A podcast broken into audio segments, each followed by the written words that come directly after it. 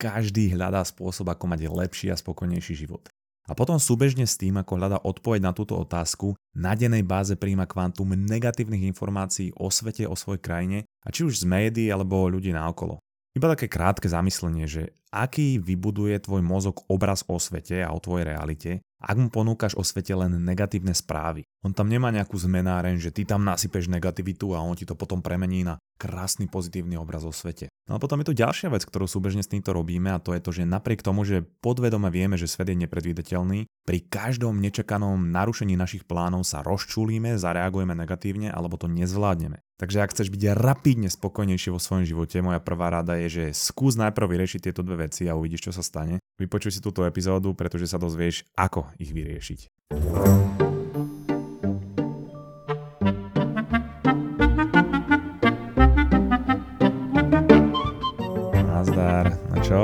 Tuším, počúvaš podcast. Dnešná epizóda je tak trochu inšpirovaná stoickou filozofiou a Ryanom Holidayom, ktorý je asi najznámejším propagátorom tejto filozofie v modernom svete. Odporúčam aj jeho trilógiu kníh, ktoré majú potenciál ti trošku zmeniť obraz o svete a je to kniha Načasový produkt, kľúčom je kľud alebo Prekažka je cesta. Odkaz na tie knihy samozrejme nájdeš v popise epizódy, ale aj v aplikácii Mamaragan, kde dávame aj ďalší bonusový obsah. A toto bude už tretia epizóda v sérii o pozitivite, v ktorej môjim cieľom, aby po do počúvaní človek vedel alebo veril, že svet je lepšie miesto, než si myslí. A dnes aj to, ako lepšie reagovať na rôzne aj nepredvídateľné situácie, pretože to je niečo, s čím som dlho bojovala ja. Ak sa chce človek vedieť ľahšie orientovať v tomto svete a na pravidelnej báze pritom netrpieť, je nevyhnutné, aby vedel reagovať na neočakávané situácie. A teraz nehovorím len o tom, že ako zareagujem na to, keď príde vojna alebo pandémia. To sú také veci na globálnej úrovni, ale my nezvládame reakcie ani na tej úplne najnižšej úrovni, a to je úroveň medziludských vzťahov a bežných denných situácií. A možno máme predstavu o tom, ako bude vyzerať náš deň alebo nejaká udalosť, na ktorú sa chystáme, ale ako to už väčšinou býva, tento obraz existuje len v našej hlave. V období, keď som začal objavovať tú stoickú filozofiu, som si práve toto začal na sebe všímať. Ja sa každé ráno snažím totiž buď písať epizódu, alebo sa venujem písaniu knihy, čo je pre mňa druh kreatívnej práce. Ráno to robím preto, že ja najlepšie fungujem ráno. Môj mozog je taký najčerstvejší, najlepšie funguje. A keďže ja experimentujem s rôznymi vecami, tak ja často mením prostredie, aby som mal nové podnety a necítil stereotyp. Pretože to dobre pôsobí aj na tú moju kreativitu. Úplne logicky, ak žijem v stereotype, nemôžem očakávať, že budem produkovať nové originálne myšlienky. A hlavne nové miesta podnecujú uvoľňovanie dopamínu, takže to je taký menší bonus motivácie Týmto si môžem odškrknúť aj to, že som v epizóde spomenul dopamín, za čo sa mi už často smeš, tak zase sa teším na správy. No ale pri kreatívnom písaní dokážem vydržať také 2-3 hodinky, pretože je to celkom unavujúce a preto je dôležité, ako začnem svoju rannú rutinu, ako začnem svoj deň, pretože to ovplyvňuje aj kvalitu môjho písania. No a jeden deň si hovorím, že nebudem písať doma, máme kúsok od mesta Jazero, kde máme rozostávanú chatu, ktorá sa ešte len dokončuje, ale molo k jazeru s prístrežkom aj nejakým posedením pri vode je hotové, tak sadnem si tam. No a ak te potom akože zaujíma, že jak to tam vyzerá, tak do aplikácie Mamaragan hodím aj videjko. No a ja som si predstavoval, že keď tam prídem, bude moja kreativita úplne že vrieskať, pretože aj štúdie dokazujú, dokonca, že aj len výhľad na prírodu výrazne zvyšuje kreativitu. Zvyšuje našu schopnosť kreatívne premýšľať tým, že v nás budzuje zvedavosť a sme schopní vyprodukovať nové nápady a byť flexibilní v našom premýšľaní. No ak sa pýtaš prečo, tak ja mám iba takú hypotézu, že počas vývoja človeka, počas tých miliónov rokov sme 99,9% boli uklopení prírodou a teraz žijeme v podstate v neprirodzenom prostredí, takže ten návrat do prírody vždy pôsobí veľmi pozitívne na naše telo, na náš mozog. No ale späť príbehu, všetko som si ráno pobalil, nachystal som sa, tešil som sa a predstavoval som si, aké to bude perfektné a že spravím kus dobre odvedenej roboty, ako povedal, no to je jedno. Hodím veci do auta, po ceste si pustím vážnu hudbu, cez okno pozorujem kačice, lebo pri tom konkrétnom jazere je najväčšia koncentrácia kačice divej na Slovensku. Aspoň to písali na tej informačnej tabuli pri jazere a ja tomu verím. A teraz e, taký zvláštny pocit, lebo pozerám sa na tie kačice a spomeniem si, že už som dlho nemal chrumkavú kačicu s rezancami. No ale dobre, nevadí, ideme ďalej. Prídem k rozostávanej chatke. Ako vystupujem za autami, stále hrá nahlas Vivaldy a sused na mňa pozera pohľadom, že čo to prišlo za ozrutné individuum, ktoré mi tu naruší môj kľud. No dobre, ja spravím dve rýchle otočky očami, beriem veci, mám plné ruky a prichádzam k úvodzovkách bráne. Odomykací systém tam je totiž taký, že musím odmotať pletivo, ktoré tam drží len silou vôle. Trikrát mi to spadlo spolu s vecami, ktoré som držal, čo vytvorilo dve veci. Prvá vec bol príjemný základ frustrácie, ktorá bude mať hlavnú úlohu neskôr. A druhá bola mienka môjho suseda o mne, ktorá ho utvrdila v tom, že som ohavné primitívu. Samozrejme, to, že som to musel ešte potom zatvárať, teda všetko to namotať, zasa mi to padalo, nevedel som nájsť kľúč od bránky, to už boli len také bombónky, áno. Ale nakoniec som sa dostal na molo a teraz krásne počasie, nádherná príroda, neuveriteľný výhľad a krásne chrumkavé kačičky s rezancami, respektíve normálne kačice. Tak som si všetko rozložil, nachystal som si notebook, otvoril súbor manuskriptu tej knihy a hlavne si prechádzal v hlave, čo budem dnes písať. No a dobre, po chvíľke som položil prsty na klávesnicu za kvakotu kačíc. No a asi po 1 minúte a 9 sekundách čo ako správne tušíš je 69 sekúnd a to je nice. No takže po 69 sekundách začal obrovský hluk zbíjačky asi na 2-3 minúty a hneď potom hlasná, nekvalitná hudba. Ja zatvorím pomaly oči, položím prsty na mostík nosa, snažím sa dýchať a spomínať si na všetky meditačné techniky, o ktorých som čítal a hovorím si, to si robíš srandu. Poviem si, že dobre, možno to bolo iba raz, že potrebovali iba niečo rozbi- a než som tú myšlienku dokončil, zás extrémny hluk a vtedy som sa asi na 5 minút tváril ako Stephen Hawking v jeho posledných rokoch, pozerajúc sa do blba, a tým do blba nemyslím do zrkadla. No, samozrejme tam bola parta robotníkov, ktorí tam išli robiť prerábku a tá hudba to boli perličky. O, ako Kabáti, Daniel Húlka, Michal David. Nervy. Strašné nervy. Ale sadol som si, že keď už som tam, keď už som si to naplánoval, predsa nepôjdem preč, ako to dám. No a už vtedy som bol extrémne vytočený, že mi niekto narušil plán. Dal som si sluchadla s redukciou hluku a jediné, čo to zredukovalo, bolo moja schopnosť premýšľať. Každých 5 minút začala zbíjačka, medzi tým kvakot kačice a samozrejme, když sa u nás chlapí poperov. Každým úderom zbíjačky vo mne narastal hnev jeden úder plus 1%, pretože ja som si predstavoval, že ako sa mi tam bude dobre robiť a zrazu prišiel sused, nie že prišiel, on už tam bol, a úplne mi tú predstavu rozbil napriek tomu, že existovala len v mojej hlave a on ani nevedel, že tam sedím a snažím sa pracovať. Po hodine som to vzdal a rozčúlený do nepríčetna som odišiel domov. Samozrejme, že keď som prišiel domov, už som sa cítil ako prázdna nádoba alebo ako malý kus humusu rozotretý na príliš veľkú placku, ako trápna paródia na život. A nebol som schopný už absolútne nič napísať. Ja som mal jednoducho vytvorený nejaký scénar v hlave a keď prišla prvá neočakávaná vec, ktorá mi ho jemne narušila, tak som sa ňou absolútne nechal stiahnuť a toto robíme všetci a často. Možno stretneme toho kamoša, čo sa s ním práve nechceme rozprávať, chceme byť sami, alebo si chceme oddychnúť v posílka, je tam taká plnka, že skoro nič nie je voľné. A tu som inak fascinovaný ľudskou konverzačnou mágiou, keď ľudia stretnú niekoho, s kým sa nechcú až tak baviť. A zapínajú mód, že pozdravím a spýtam sa, či robí to, čo práve robí. Stretneš takého človeka v obchode, s ktorým sa nechceš baviť a tvoj mozog iba, že turn on, konverzačná mágia. Nazdár.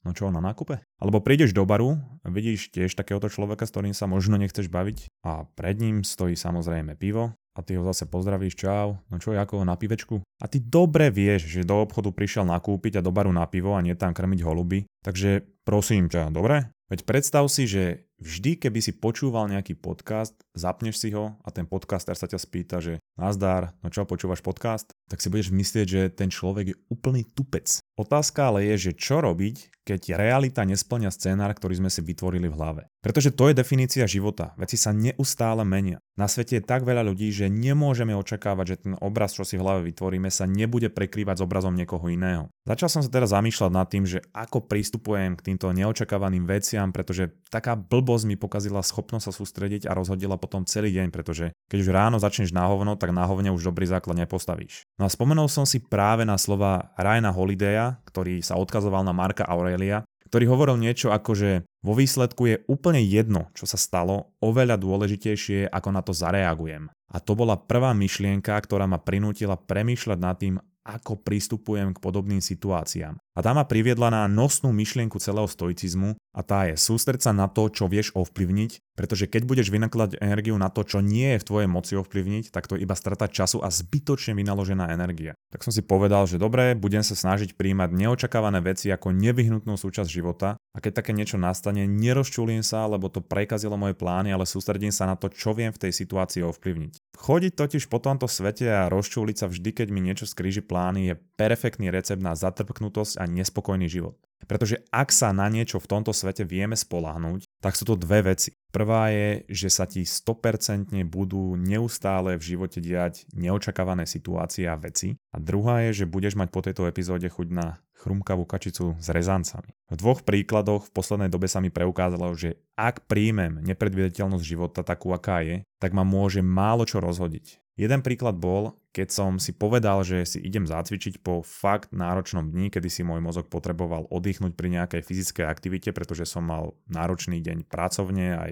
emočne, povedzme. To si povedal, že ešte tam pôjdem aj pešo, aby som sa prešiel. Idem pešo do posilky, po ceste som si plánoval tréning a hovoril si, čo všetko odcvičím. A už sa blížim k tej našej posilke a zrazu vidím môjho bratranca, ktorý si vedľa našej posilky stáva dom. Stojí tam s mojím stríkom pred trojmetrovou dierou v zemi a obrovskou kopou hliny. A už z diálky mi Dano kričí, že ideš práve čas, že to potrebujeme zahádzať a prirodzená reakcia by bola, že Ježiš, chcel som si zacvičiť a on ma teraz bude otravovať s touto nezmyselnou prácou. Povedal som si ale, že dobre, skúsim iný prístup, nedávno som to riešil, dlhšie som sa s Danom nevidel a potrebuje pomoc, tak kašlem na tréning, pokiaľ sa s Danom a budem mať radosť, že som mu pomohol a je to tiež v podstate fyzická aktivita. Prišiel som k ním, hovorím čau esno, čo zakopávate túto dieru. Zobral som lopatu a začal makať. Trvalo nám to asi 2 hodinky, do toho nás prišiel pozrieť jeho zlatý jednoročný syn Alex a ja som si to užil viac ako keby som si dal tvrdý tréning a mal som radosť z toho, že som nezareagoval jak tupec. Druhá situácia bola prednáška Jordana Petersna, na ktorú sme išli s bratom minulý víkend do Budapešti. Ja som mu kúpil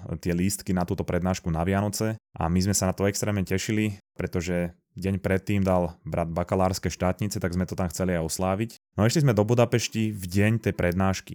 A hovorím si, že prednáška začína o 7, náš príjazd vlakom mal teda byť o 14.10, keby náhodou meškal, ešte som si dával takú rezervu. No a ešte vlak ani neopustil stanicu Bratislava a už sme mali hodinu meškanie. Potom sme sa pohli, prešli sme jednu zastávku, došli sme do Petržalky a tam sme čakali ďalšie 3 hodiny. My už sme vedeli, že autom to nestíhame ani nemôžeme, lebo sme si dali obaja pivo a vedel som, že nejako inak sa tam nedostaneme. No a toto bola ešte náročnejšia skúška, ale celú dobu som sa sústredil na to, že ako sa dostaneme do toho centra, keď dorazíme do Budapešti, že sa ubytujeme až po prednáške, kontaktoval som naše Airbnb, vysvetlil im situáciu, v hlave som vymýšľal náhradný program, keby sme to nestihli, pozeral som sa, kde sa môžeme ísť nájsť, kde sa môžeme ísť zabaviť. No a ako som predpokladal, vlak dorazil do stanice 19.00, utekali sme von zo stanice, stretli sme ďalších ľudí, mimo iné poslucháča mozgovej atletiky, pozdravujem ťa Adam, ktorí tam išli tiež, zobrali sme si spolu taxík a prišli sme tam 19.25. No a ako sme prechádzali cez ľudí, ktorým som hovoril, že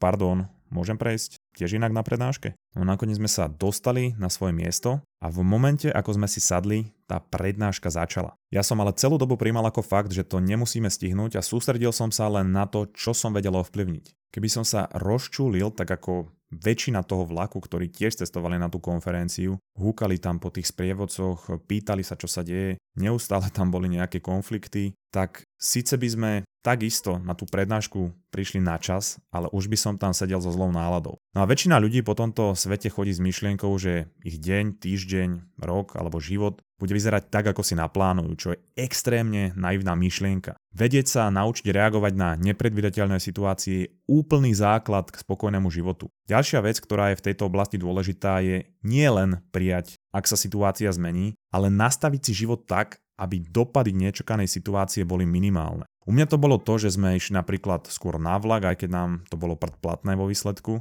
alebo si vytvoriť rezervu, ak by mi vypadol príjem. Bavíme sa o finančnej rezerve samozrejme. A jeden z najlepších spôsobov, ako sa pripraviť na nečakané situácie, je životné poistenie. A teraz ak sa podozriavo pýtaš, vidím správne ďalšie platené partnerstvo, Denis? Kľud? Tu musím dodať, že s NN sme sa dohodli len preto, že tomu osobne verím. Myslím si, že urobiť si životné poistenie je zodpovedné rozhodnutie a že sa mi to hodilo do konceptu tejto epizódy. Pretože pozri, môže sa stať, že ochoriem a to je nepredvydateľná udalosť. Otázka ale potom ostáva, akú liečbu si viem dovoliť. A to už je niečo, čo viem ovplyvniť, ak si včas vybavím životné poistenie. Alebo stane sa mi nejaké zranenie a musím odísť na PNK. A to je zase niečo, čo si samozrejme nenaplánuješ, ale môžeš byť na to pripravený a nespoliehať sa len na PN, ktorú ti poskytne štát, ale dostaneš aj plat z komerčného poistenia. Ďalšia úplne bežná vec, ak máš s rodinou hypotéku a niečo sa ti stane, tak samozrejme, že tvoj partner nebude schopný vo väčšine prípadov tú hypotéku utiahnuť sám. A preto je tu životné poistenie, povedal by som skoro povinnosťou.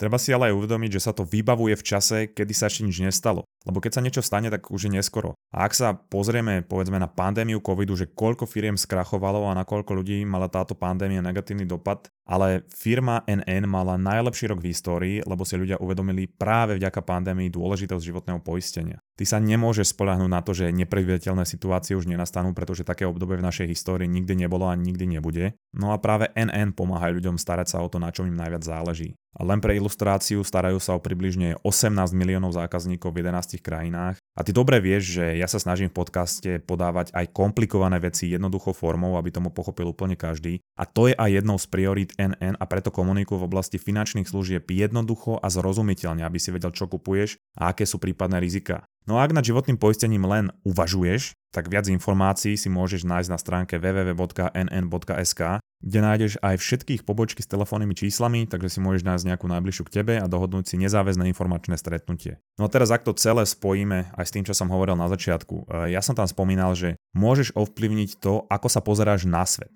Ja osobne som bol polku života presvedčený, že svet je hrozné miesto, neoplatí sa mať deti a že už vôbec nie na Slovensku, ktoré smeruje do záhuby. Potom som ale urobil jednoduchú vec a to je, že som si určil dve pravidlá príjmania informácií. To prvé je, že akú životnosť a informačnú hodnotu má táto správa alebo informácia, ktorú príjmam. A to druhé pravidlo je, že akú má táto informácia emóciu, či vo mne vyvoláva negatívny pocit alebo pozitívny pocit a aký mi buduje pohľad o svete. Či to je informácia, ktorá posunie moju realitu k nejakému pozitívnejšiemu vnímaniu sveta alebo negatívnemu vnímaniu sveta. Príklad. Informácia, teraz vymyslím si, náš generálny prokurátor môže byť skorumpovaný a to je informácia, ktorá má krátku životnosť. O týždeň mi táto informácia môže byť už úplne k ničomu, pretože sa bude hovoriť úplne o niečom inom. A zároveň je tá informácia negatívna a buduje mi negatívny pohľad o svete a o Slovensku. A ja sa teraz sám seba pýtam, či tú informáciu potrebujem vedieť a ako to ovplyvní môj život, keď ju vedieť nebudem. Potom sú tu informácie povedzme z knihy Ryana Holiday alebo Marka Aurelia, ktoré prežili už 2500 rokov tá informácia ma môže sprevádzať celým životom a môže mi v ňom výrazne pomáhať, pretože mi vytvára pozitívny obraz o realite. A teraz, ak chceš počuť celú bonusovú epizódu o tejto myšlienke, ako to mám nastavené a ako to zmenilo život mne naozaj, že z týždňa na týždeň, tak túto bonusovú časť nájdeš v prémium sekcii v aplikácii Mamaragan v mozgovej atletike a na našom Patreone, kde nás môžeš aj podporiť. Odkaz je samozrejme v popise epizódy ako vždy, ale ak sa vrátim k myšlienke reakcií na neočakávané situácie, skús každé ráno stávať s tým, že tvoj deň bude plný neočakávaných vecí a to je niečo, čo neovplyvníš. Jediné, čo ovplyvníš je to, ako na ne zareaguješ. Rovnako ako keď ideš do kina na nejaký film, na ktorý sa povedzme tešíš a v hlave si predstavuješ, ako by ten film mohol vyzerať. A nie, že by si to robil na schvál, to už je taká predstava, ktorú si robíme o budúcnosti. Ale ten film bude vždy vyzerať inak ako v tvojej hlave. Ale rozčulíš sa na to? No nie, lebo keby to bol rovnaký film, ako si predstavuješ, bola by to nuda chodiť na nejaké filmy do kina. Niekedy ťa ten film prekvapí v dobrom a niekedy ťa môže sklamať. A rovnaké to je aj s neočakávanými situáciami. Takže ďalší krát, keď sa rozčulíš napríklad pri sledovaní politiky, pozri sa na to, že či to vieš nejako ovplyvniť. Alebo keď sa rozčúliš pri šoférovaní na niekoho iného, skúsa spýtať, či je naozaj také prekvapivé a nečakané, že niekto ide pomalšie ako ty alebo ti na chvíľu zavadzia, pretože každý má nejaký iný štýl šoférovania. A to je niečo, s čím by si mal alebo mala počítať v momente, keď sadáš do toho auta. Najlepšia možná vec, čo môžeš spraviť v tej situácii, je pousmiať sa na toho človeka, sústrediť sa na to, čo vieš ovplyvniť a v duchu sa ho spýtať, no čo, šoféruješ?